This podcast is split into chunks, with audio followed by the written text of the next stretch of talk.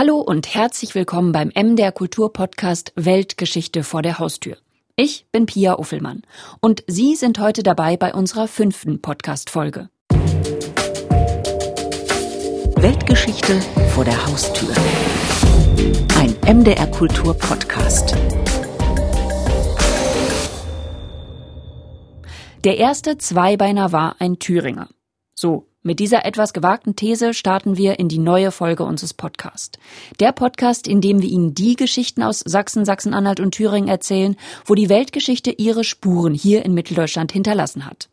Gemeinsam mit M D R Kultur Geschichtsreporter Hartmut Schade begeben wir uns in die Vergangenheit. Ort des Geschehens ist heute der Bromacker, eine Ausgrabungsstätte im Thüringer Wald bei Tambach-Dietharz oder, wer es jetzt geografisch ein bisschen größer haben will, bei Gotha. Dort forschen Paläontologen. Das sind die Wissenschaftlerinnen und Wissenschaftler, die mehr über die vorzeitliche Tier- und Pflanzenwelt erfahren wollen. Was dort an dem Tag passiert ist, als du da warst, Hartmut, was da gefunden wurde, das erzählst du nachher im Feature. Aber kannst du uns erstmal mitnehmen, wie so eine Ausgrabungsstätte überhaupt aussieht? Also die liegt sehr versteckt am Waldesrand. Man würde glatt dran vorbeilaufen, stünde da nicht so ein kleiner grauer Bauwagen und ein paar Autos. Die Grabungsstelle ist ein Loch, so vierzig Meter lang und zehn Meter breit und ungefähr anderthalb Meter tief. Auf einer Wiese, die Thüringen typisch ansteigt, mit braunen Kühen, die immer mal vorbeischauen, was die zwei Dutzend Männer und Frauen da so tun. Die knien nämlich auf kleinen Gummimatten und spalten mit Hammer und Meißel einen rötlich-braunen Stein und schauen sich die Bruchstücke dann sehr genau an. Okay, verstehe. Das klingt nach Arbeit, aber wenn ich ehrlich bin, nicht wirklich spektakulär. Was ist denn jetzt so besonders an dieser Grabungsstätte, dass du sie für unseren Podcast Weltgeschichte vor der Haustür ausgegraben hast? Naja, sie hat ganz viel mit dir, Pia, und mit mir und überhaupt mit all unseren Hörern zu tun. Denn dort werden nämlich unsere Vorfahren gefunden und... Stopp, stopp, stopp. Die Knochen, die am Bromacker gefunden werden, sind zweihundert Millionen Jahre alt, habe ich gelesen. Der Mensch ist aber nur ungefähr fünf Millionen Jahre alt. Also irgendwie so ganz passt das nicht zusammen, Hartmut. Doch, denn was man auf dem Bromacker findet, sind die Vorläufer der Säugetiere und damit dann doch wieder die Vorfahren von uns. Zugegeben, noch sehr, sehr weit weg. Also Ursaurier ist die korrektere Bezeichnung der Funde.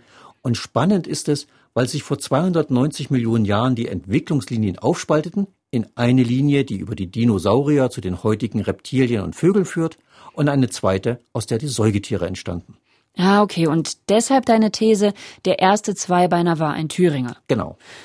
Bis es aber soweit war, müssen wir noch mal kurz zurück zu den Ursauriern. Wie sahen die denn aus? So groß wie ein Brontosaurus oder so, ja, furchteinflößend wie ein Tyrannosaurus? Nee, also diese Bilder vom Jurassic Park oder Spielzeugdinos, die helfen dir hier nicht weiter.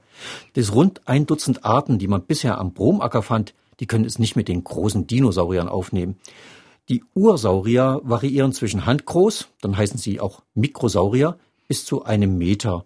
Aber es kommt gar nicht auf die Größe an, meint der Paläontologe Thomas Martens, denn einer der kleineren ist seiner Meinung nach der spannendste. Eudibamus ist ein Reptil, das schon so weit evolutionär weiterentwickelt war. Das hatte sehr lange Hinterextremitäten, kurze Vorderextremitäten. Und als der ersten Reptilien konnte es wahrscheinlich zeitweilig aufrecht gehen. Der erste Zweibeiner war ein Thüringer. Jetzt gibt's die ganze Geschichte, in der wir erfahren, wie der Bromacker überhaupt zur Fundstelle wurde und was zweihundertneunzig Millionen Jahre alte Spuren im Stein über das Wetter von damals verraten. Eine Vorortrecherche von Hartmut Schade, gesprochen von Conny Wolter. Die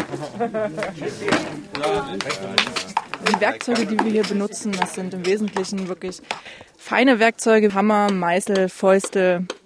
Ansonsten würden wir uns die Funde wirklich zerstören und kaputt machen. Und deswegen tragen wir hier wirklich Schicht für Schicht mit der Hand ab und gucken uns jedes Stück an, weil da potenziell natürlich immer was drin sein kann.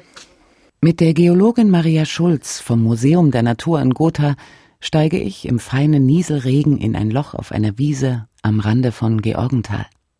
zwanzig Frauen und Männer knien und hocken hier, spalten mit Hämmern und Meißeln zentimeterdicke Stücke vom Fels ab und graben sich so Jahrmillionen in die Erdgeschichte hinein.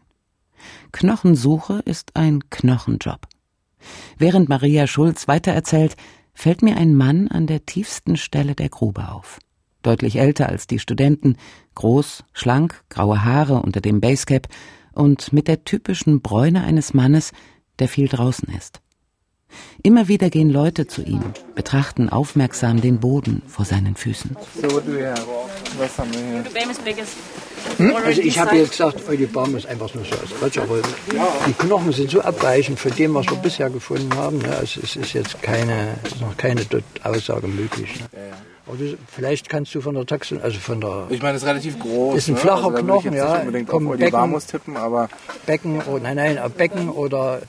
Ja, Schultergürtel vielleicht, ja. Der Mann, der die Knochen bestimmen soll, ist Jörg Fröbisch, Professor am Museum für Naturkunde in Berlin, und der wissenschaftliche Grabungsleiter. Hier, diese, das könnten, hier ist noch eine extra. Also es ist ein sehr plattiges Element. Das haben wir eigentlich nur im, im Gürtel oder in Extremitäten. Es ist allerdings sehr flach, deswegen würde ich auch Beckengürtel sagen.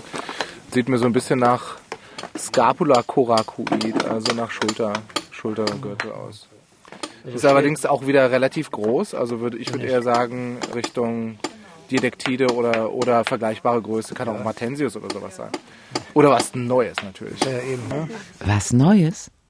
Eine neue Saurierart, und das wird einfach so nüchtern dahingesagt? Ohne Jubel, ohne Flasche Sekt?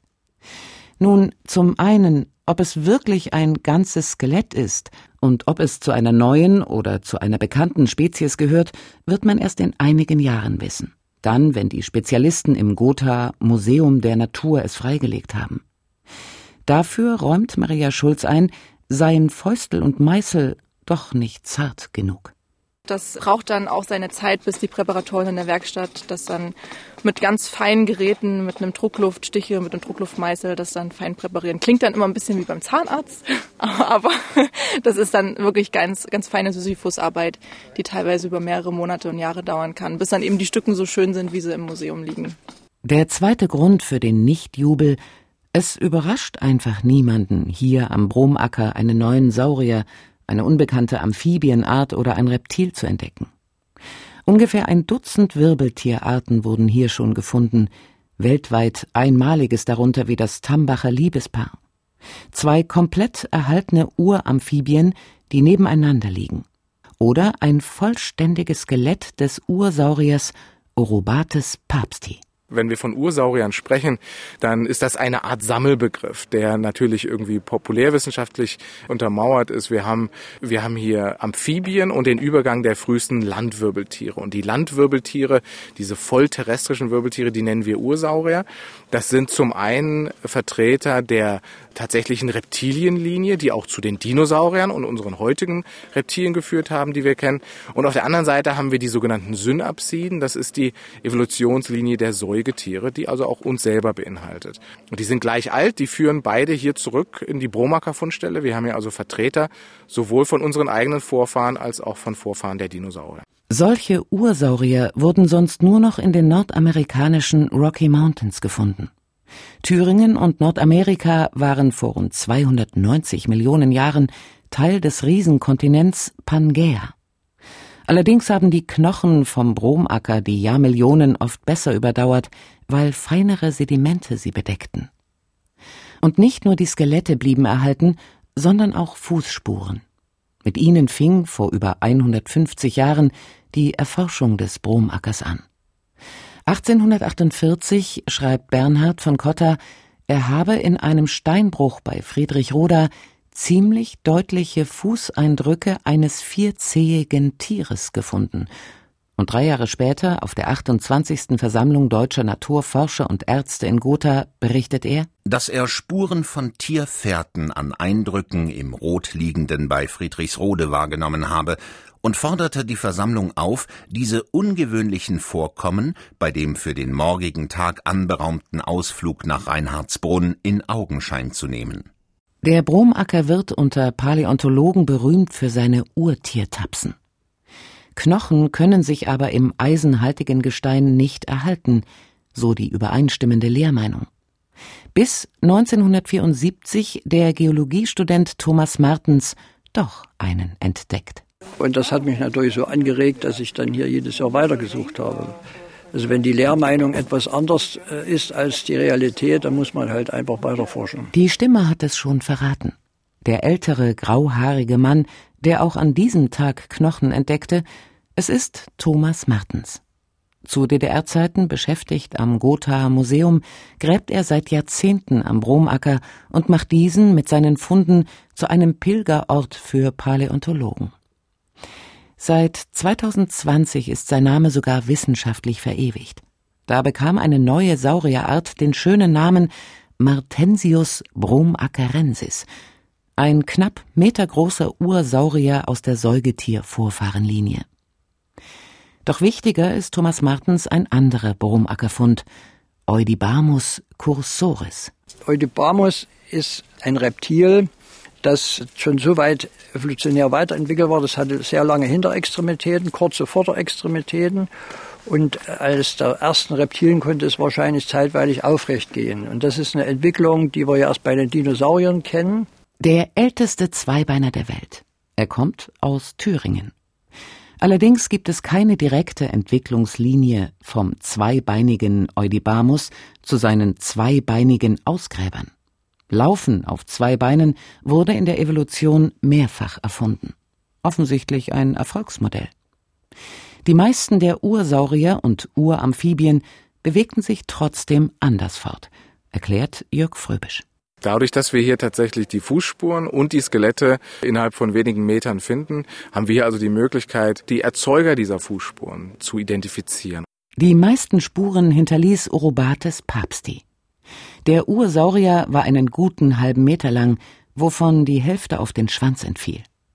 Aus den Abständen der Fußstapfen und dem Skelett ließ sich sein Gang mit Hilfe eines Roboters rekonstruieren. Ähnlich wie heutige Reptilien, definitiv mit einem hochgestemmten Körper, aber trotzdem ein Spreizgang, der insbesondere durch die Hinterbeine angetrieben wurde. Den sehen wir heute auch bei zum Beispiel Salamandern oder Echsen, immer ein Bein nach vorne und die Beine seitlich vom Körper abgespreizt. Das steht entgegen dem Gang, dem typischen Gang der Säugetiere, die die Beine eher direkt unterm Körper stehen haben. Orobates war ein Pflanzenfresser, der in Höhlen lebte. Der Martensius fraß auch Fleisch, wie seine Zähne verraten.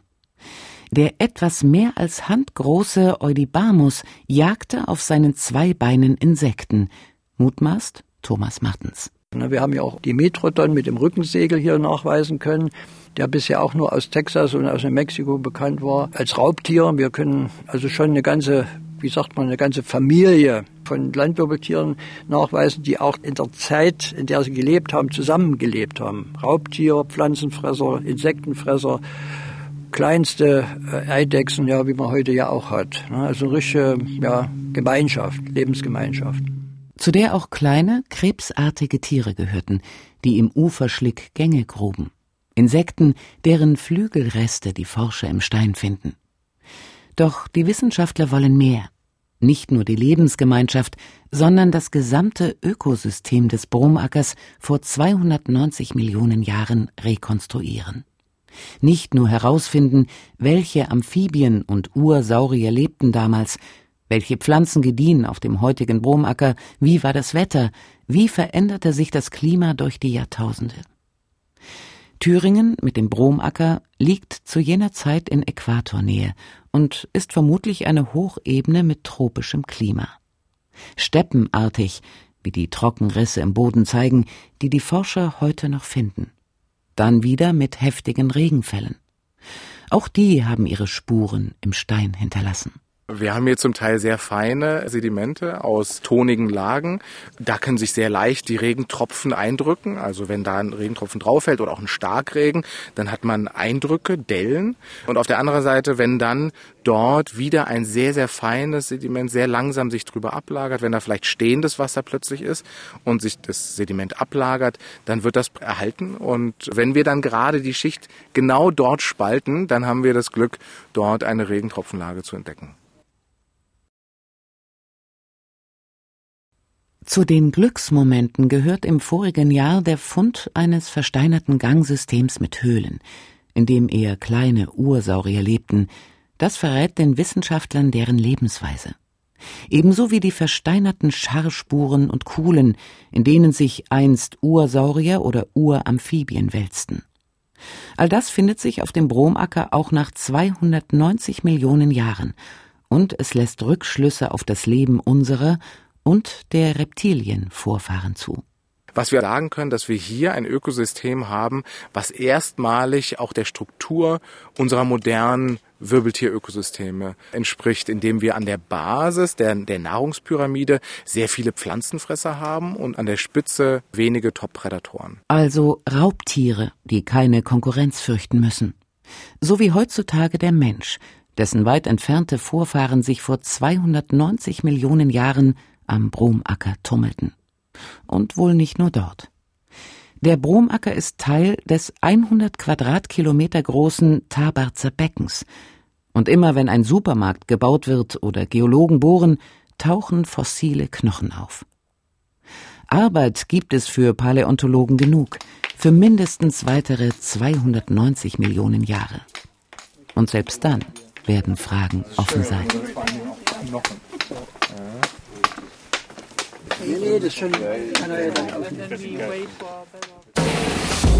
Weltgeschichte vor der Haustür. Ein M D R-Kultur-Podcast. Das war die fünfte Ausgabe vom M D R-Kultur-Podcast Weltgeschichte vor der Haustür über die Ursaurier, die im Thüringer Wald ausgegraben werden. Es hat für mich wieder mal gezeigt, was wissenschaftliche Leidenschaft bedeuten kann. Und wie man, wenn es einen einmal gepackt hat, dranbleibt. Wie der Paläontologe Thomas Martens, der dort seit knapp einem halben Jahrhundert forscht. Die weiteren Folgen vom M D R-Kultur-Podcast Weltgeschichte vor der Haustür können Sie natürlich auch nachhören. Auf m d r kultur punkt d e oder in der A R D Audiothek. Dort ist dann auch in zwei Wochen die nächste Podcast-Folge zu hören. Da geht es um das erste Kinderkrankenhaus Deutschlands, das vor dreihundert Jahren in Halle entstanden ist. Mir bleibt noch zu sagen, schön, dass Sie bei dieser Folge dabei waren. Ich bin Pia Uffelmann und sage Tschüss, bis in zwei Wochen.